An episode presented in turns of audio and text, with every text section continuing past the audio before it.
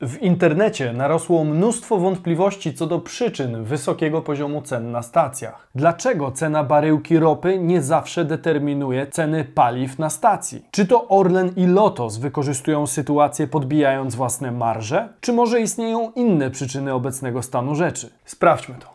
Bizon. Włączeni do świata biznesu i finansów. Cześć, tutaj Damian Olszewski i witam Was serdecznie w programie Praktycznie o pieniądzach i serii analitycznej Bizon. Dzisiaj porozmawiamy o tym, co każdy kierowca chciałby w pełni zrozumieć, czyli dlaczego paliwo jest tak drogie, co składa się na cenę paliwa na stacji i jakie czynniki oddziałują na końcową cenę produktu wlewanego do baku. Można by pomyśleć, że sprawa jest prosta. Ropa jest droższa, cena paliw rośnie. Ropa jest tańsza, to paliwo naturalnie powinno być tańsze. Gdyby to wszystko było takie proste. Niestety czynników, które oddziałują na końcową cenę paliwa, mamy tak naprawdę całe mnóstwo. A dzisiaj, zgodnie z Waszymi prośbami, postaram się przedstawić Wam większość z nich w jak najprostszej i zrozumiałej formule. Na koniec, jak już każdy z nas będzie w pełni świadomy wszystkich składowych ceny paliwa, przy okazji obalimy sobie kilka mitów. Warto zostać do końca i zostawić subskrypcję. Co wpływa na cenę paliwa? Najpierw spróbujemy zrozumieć cały proces, jaki musi pokonać ropa do znalezienia się w innej postaci w naszym baku paliwowym. Proces rozpoczynamy zatem od pozyskania surowca, czyli w tym przypadku ropy naftowej. To akurat dosyć wielowątkowy element procesu, ale warto w pełni zrozumieć skomplikowaną naturę tego etapu. Źródła dostaw. Zacznijmy od tego, że Polska nie posiada zbyt dużych zasobów własnych ropy naftowej, dlatego większość ropy importujemy od innych krajów. Co do tego, ile posiadamy zasobów własnych, łącznie z koncesjami na wydobycie z innych krajów, to cały odcinek na ten temat znajdziecie tutaj. Państwem, od którego do tej pory importowaliśmy najwięcej ropy, jest właśnie Rosja. Ten kierunek stanowi obecnie według różnych szacunków około 50 do 60% całości importu. Należy jednak podkreślić, że i tak pod względem dywersyfikacji źródeł dostaw Polska przeszła bardzo długą drogę ku lepszemu. Jeszcze w 2013 roku około 98% ropy przetwarzanej w rafinerii w Płocku pochodziło z Rosji. Gdyby taki stan rzeczy utrzymał się do dzisiaj, bylibyśmy w znacznie gorszym położeniu niż jesteśmy teraz. Polska od 2016 roku sukcesywnie zmniejsza ilość importowanej z kierunku wschodniego ropy. Od wielu lat testujemy różne inne kierunki dostaw, choćby z Arabii Saudyjskiej, Angolii, Nigerii czy Kazachstanu. Tutaj temat również nie jest tak prosty, jak mogłoby się wydawać. Ropa ropie nierówna. W zależności od rodzaju i zawartości rozmaitych zanieczyszczeń, ropa przyjmuje różne kolory i posiada odmienne właściwości, które wymagają innych technik przerobu, nie zawsze kompatybilnych z możliwościami naszych rafinerii. Eksperci przyjmują, że spośród istniejących około 3 3000 gatunków ropy, do ekonomicznie opłacalnego przerobu nadaje się jedynie kilkaset. Nie chodzi więc wyłącznie o kwestię ceny. W grę wchodzi też użyteczność konkretnego rodzaju ropy. Tak czy owak, niezależnie od kierunku dostaw, za sam surowiec bazowy trzeba będzie zapłacić. Cena ropy. Przyjrzyjmy się cenie surowca bazowego, z którego dzięki procesowi rafinacji powstanie docelowo paliwo wlewane do naszych aut. Wskaźnik, który weźmiemy pod uwagę, to ten, który ma dla Europy największe znaczenie, czyli ropa Brent. Cena ropy, jak widzicie, potrafi być dość zróżnicowana w zależności od okresu, na który spojrzymy. Dokładnie 20 lat temu cena baryłki ropy była w okolicach 25 dolarów. 6 lat później ta sama baryłka potrafiła już kosztować nawet powyżej 140 dolarów dolarów. Wtedy, podobnie jak dziś, było to również związane z rosyjską inwazją której celem była akurat Gruzja. Co więcej, kilka miesięcy później, bo już pod koniec 2008 roku, cena ropy spadła do okolic zaledwie 40 dolarów. Podobny dołek osiągnęła ponownie dopiero w 2015 i 2016 roku, a do cen sprzed 30 lat zanurkowała w kwietniu 2020 roku, kiedy krajową i międzynarodową logistykę sparaliżowała wieść o wirusie. Tutaj pojawiają się już dwa ważne elementy historycznej układanki cenowej, które warto podkreślić. Mianowicie, po pierwsze, cały czas mówimy o wartościach nominalnych. Każdy z Was ma przecież świadomość, że dolar sprzed 10 czy 20 lat to nie ten sam dolar co dzisiaj. Po drugie, cały czas mówimy o dolarze, a nie o złotówce, ponieważ cena ropy wyrażona jest zawsze w dolarach. Tak więc na cenę baryłki ropy nie wpływa jedynie jej nominalna wartość, tylko również wartość naszej waluty. A ten faktor bardzo często jest niedoceniany. Warto zwrócić uwagę na cenę dolara w stosunku do złotówki w poszczególnych okresach. Faktycznie możemy bowiem znaleźć momenty w historii, w których mimo, że ropa była dużo tańsza niż wcześniej, to paliwo wcale tańsze nie było. Często wykorzystuje się ten argument jako populistyczne hasło polityczne trafiające do narodu. Benzyna potrafiła na przykład kosztować w okolicach 5 zł za litr w czasie, kiedy baryłka ropy kosztowała 115 dolarów. Tak było w 2011 roku. Pytanie zatem, dlaczego nie może tak być teraz, kiedy wycena baryłki również przekraczała poziom 100 dolarów, a ceny popularnych paliw przekroczyły 7, a miejscami nawet i 8 zł za litr. Składowych takiego stanu rzeczy jest wiele, a takie przykłady można by mnożyć w nieskończoność. I wcale nie jest to związane z tym, kto w danym okresie rządził. Jedną z głównych przyczyn dostrzeżemy po porównaniu wyceny dolara do złotówki w tychże okresach. Nie tak dawno za dolara płaciliśmy ponad 4,5 zł. Ponad dekadę temu z kolei płaciliśmy za dolara 2,90, czyli waluta ta była dla nas prawie dwukrotnie tańsza.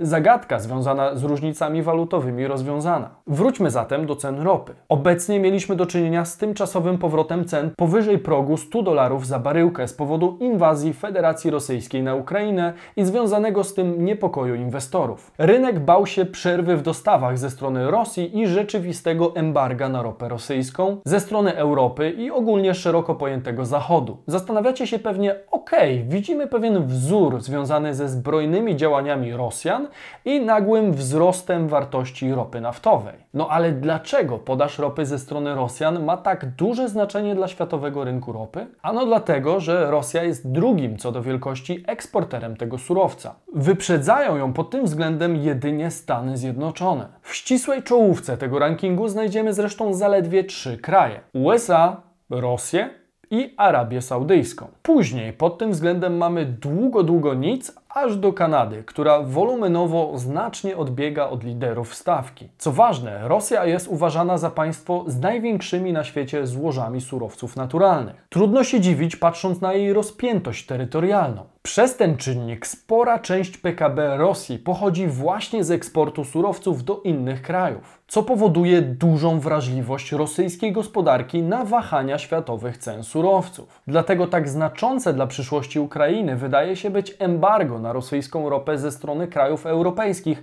które stanowią dla Rosjan spory rynek zbytu. Około 25% importowanej do Unii Europejskiej ropy to właśnie ropa z kierunku wschodniego. Obecnie zatem po części finansujemy działania wojenne, ogrzewając mieszkania i tankując auta przy użyciu rosyjskich surowców pozyskiwanych po wysokich stawkach. Idea odcięcia się od rosyjskich dostaw ze względów etycznych jest zrozumiała, ale nie tak prosta w realizacji. Patrząc na sprawę realistycznie, państwom najbardziej uzależnionym od rosyjskich dostaw, jak na przykład Niemcy czy Holandia, niezwykle trudno byłoby w tej chwili zupełnie przestać konsumować rosyjską ropę czy gaz. Sporym wyzwaniem będzie to zresztą również dla Polaków. To efekt trzech dekad postępujących interesów między Europą a Rosjanami jak to opisano w doktrynie Falina Kwiecińskiego, rosyjskie czołgi zamienimy na rosyjskie rurociągi. Metoda zdobywania dominacji w regionie zdecydowanie bardziej opłacalna niż otwarty konflikt zbrojny. Podłączona do kroplówki Europa ma przez to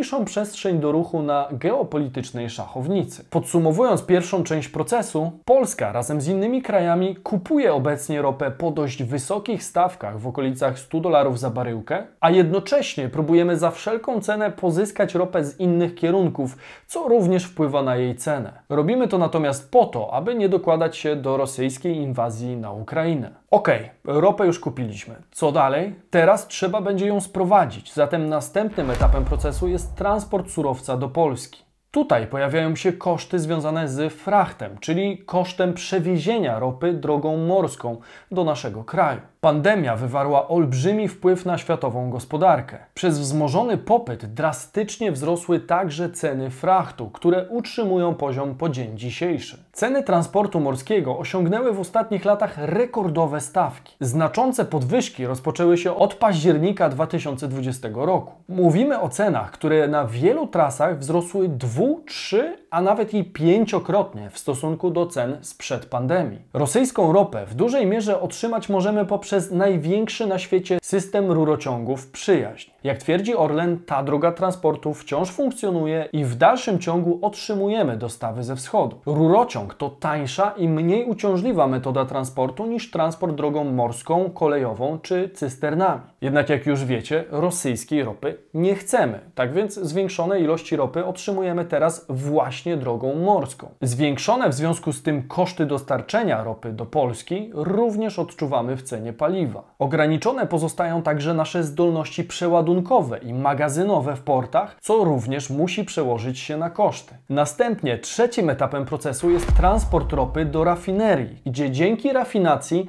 powstanie z niej m.in. benzyna czy diesel. Anvisa. Transport ropy do rafinerii odbywa się głównie poprzez sieć należącą do spółki Skarbu Państwa o nazwie PERN SA, czyli Przedsiębiorstwa Eksploatacji Rurociągów Naftowych. Infrastruktura PERN składa się z trzech zasadniczych odcinków rurociągów. Odcinki dotyczące ropy ze wschodu, czyli odcinek wschodni rurociągu Przyjaźń łączący bazę zbiornikową w Adamowie zlokalizowaną przy granicy z Białorusią z bazą surowcową w Płocku. Odcinek ten osiąga przepustowość 50 milionów ton ropy naftowej rocznie. Oraz odcinek zachodni rurociągu Przyjaźń łączący bazę surowcową w Płocku z bazą ropy naftowej zlokalizowaną w Szwedt. Tą częścią ropa rosyjska płynie do dwóch rafinerii niemieckich. Rafinerię GmbH Szwed oraz Total Rafinerię Mitteldeutschland GmbH w Szpergał. Odcinek zachodni rurociągu Przyjaźń osiąga wydajność 27 milionów ton ropy naftowej rocznie. Do tego mamy instalację ciągnącą się od północy Polski do głównej rafinerii, czyli rurociąg pomorski, który łączy bazę surowcową w Płocku z bazą manipulacyjną w Gdańsku. Tędy płynie ropa naftowa przeznaczona dla rafinerii w Gdańsku, należącej do grupy Lotos SA oraz na eksport poprzez naftoport. Kiedy ropa pojawi się finalnie w rafinerii, pojawia się kolejny zasadniczy czynnik wpływający na cenę paliwa na stacjach, którym jest koszt procesu rafinacji i marża rafinerii. Rafinerie to serce całego procesu powstawania paliwa. To tutaj z surowca powstają produkty rafineryjne, m.in. paliwa, które później tankujemy na stacjach. Grupa Orlen zarządza sześcioma, a niedługo siedmioma rafineriami. W Polsce największa znajduje się w Płocku, następnie w Trzebini, Jedlicze, a niebawem Orlen przejmie też kontrolę nad rafinerią w Gdańsku, należącą do tej pory do grupy Lotos. W Czechach mamy Litwinow i Kralupy, a na Litwie w Morzejkach. W kontekście kosztów przerobu ropy, m.in. na paliwa znane nam ze stacji, warto poznać pojęcie tak zwanego crack spread. Czym jest crack spread? W skrócie to różnica pomiędzy ceną ropy i ceną produktów rafinowanych, które powstają z ropy. Z ropy powstają najróżniejsze produkty, choćby propan, benzyna, paliwo odrzutowe, olej napędowy, czyli diesel, olej opałowy, smar, wosk parafinowy czy asfalt. Samo krak w nazwie nawiązuje do procesu rozpadu pierwotnego surowca na inne produkty pochodne. Co ważne, crack spread to termin stosowany w przemyśle naftowym, jak i w handlu kontraktami futures. W Polsce kojarzymy to zjawisko w dużym uproszczeniu jako marżę, jaką inkasuje rafineria. Jednak tutaj sprawa także nie jest wcale taka prosta.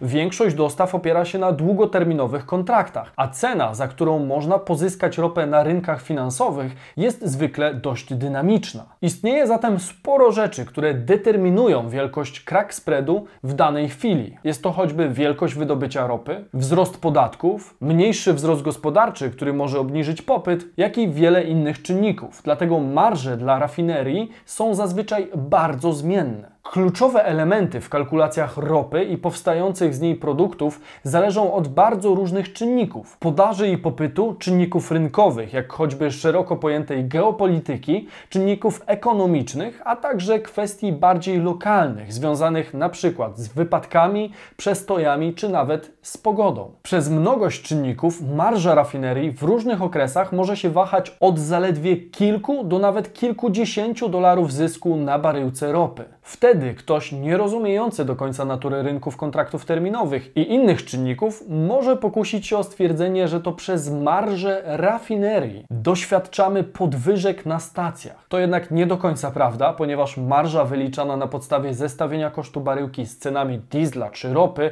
nie oddaje w pełni wszystkich kosztów produkcyjnych, jakie wymieniliśmy wcześniej. Z kolei spora zmienność wartości tej marży również skłania do myślenia, żeby nie patrzeć na kilkudniowy jej wzrost, tylko uśredniać ją w dłuższym okresie. Dla naprawdę wytrwałych widzów mogę kiedyś zrobić odcinek właśnie o marżach rafineryjnych i pokazać wszystkie czynniki biorące udział w tym procesie. Pytanie, czy chcielibyście zobaczyć taki odcinek? Dajcie znać w komentarzu. Końcowym etapem procesu będzie dla nas dystrybucja przetworzonego paliwa do konkretnych stacji paliw.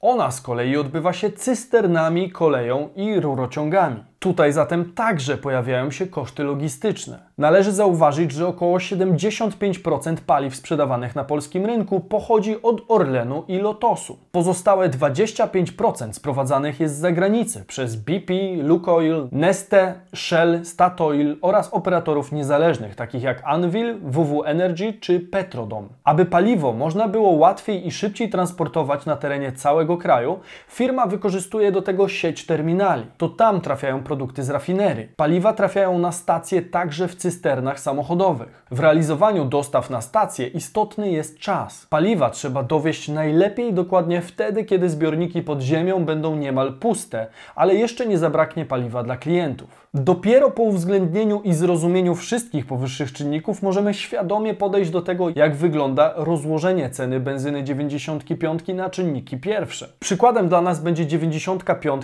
o cenie 6,99. Jak widzicie, zdecydowana większość tej kwoty to koszt paliwa z rafinerii. Następnie dochodzą brakujące składowe, o których jeszcze nie mówiłem, czyli podatki w postaci akcyzy, opłaty emisyjnej, opłaty paliwowej czy podatku VAT, który obecnie jest obniżony, tyle że dla fizycznych konsumentów, ponieważ firmy transportowe zwyczajnie odliczają teraz mniej VAT-u niż w przeszłości i wychodzą niemal na to samo. Do tego dochodzi nam marża stacji paliw, która w tym przypadku wynosi 1,3%, a zwykle znajduje się gdzieś w przedziale 1 do 5%. Pamiętajmy, że stacje paliw to biznes zarabiający głównie na wysokim wolumenie sprzedaży i produktach dodatkowych. Wiele stacji w ciężkim okresie wzięło na siebie podwyżki paliw w hurcie i obniżyło własną marżę, czasami nawet i do zera. W tej chwili, aby pożegnać wysokie ceny na stacjach, musi się wydarzyć kilka rzeczy. Po pierwsze, stabilizacja ceny baryłki ropy poniżej poziomu 100 dolarów co już na szczęście powoli się dzieje. Po drugie, okiełznanie kierunków dostaw i zwiększonego wolumenu transportu drogą morską oraz związanych z tym wyzwań przeładunkowych czy też logistycznych. To również przez to powstają zatory i problemy z brakiem dostępności paliwa w hurcie. Po trzecie, NBP musi zrobić wszystko, aby umocnić złotówkę, co od ponad tygodnia ma miejsce, patrząc na wycenę dolara czy euro. Pozostaje nam kibicować, aby powyższe sprawy toczyły się po naszej myśli, bo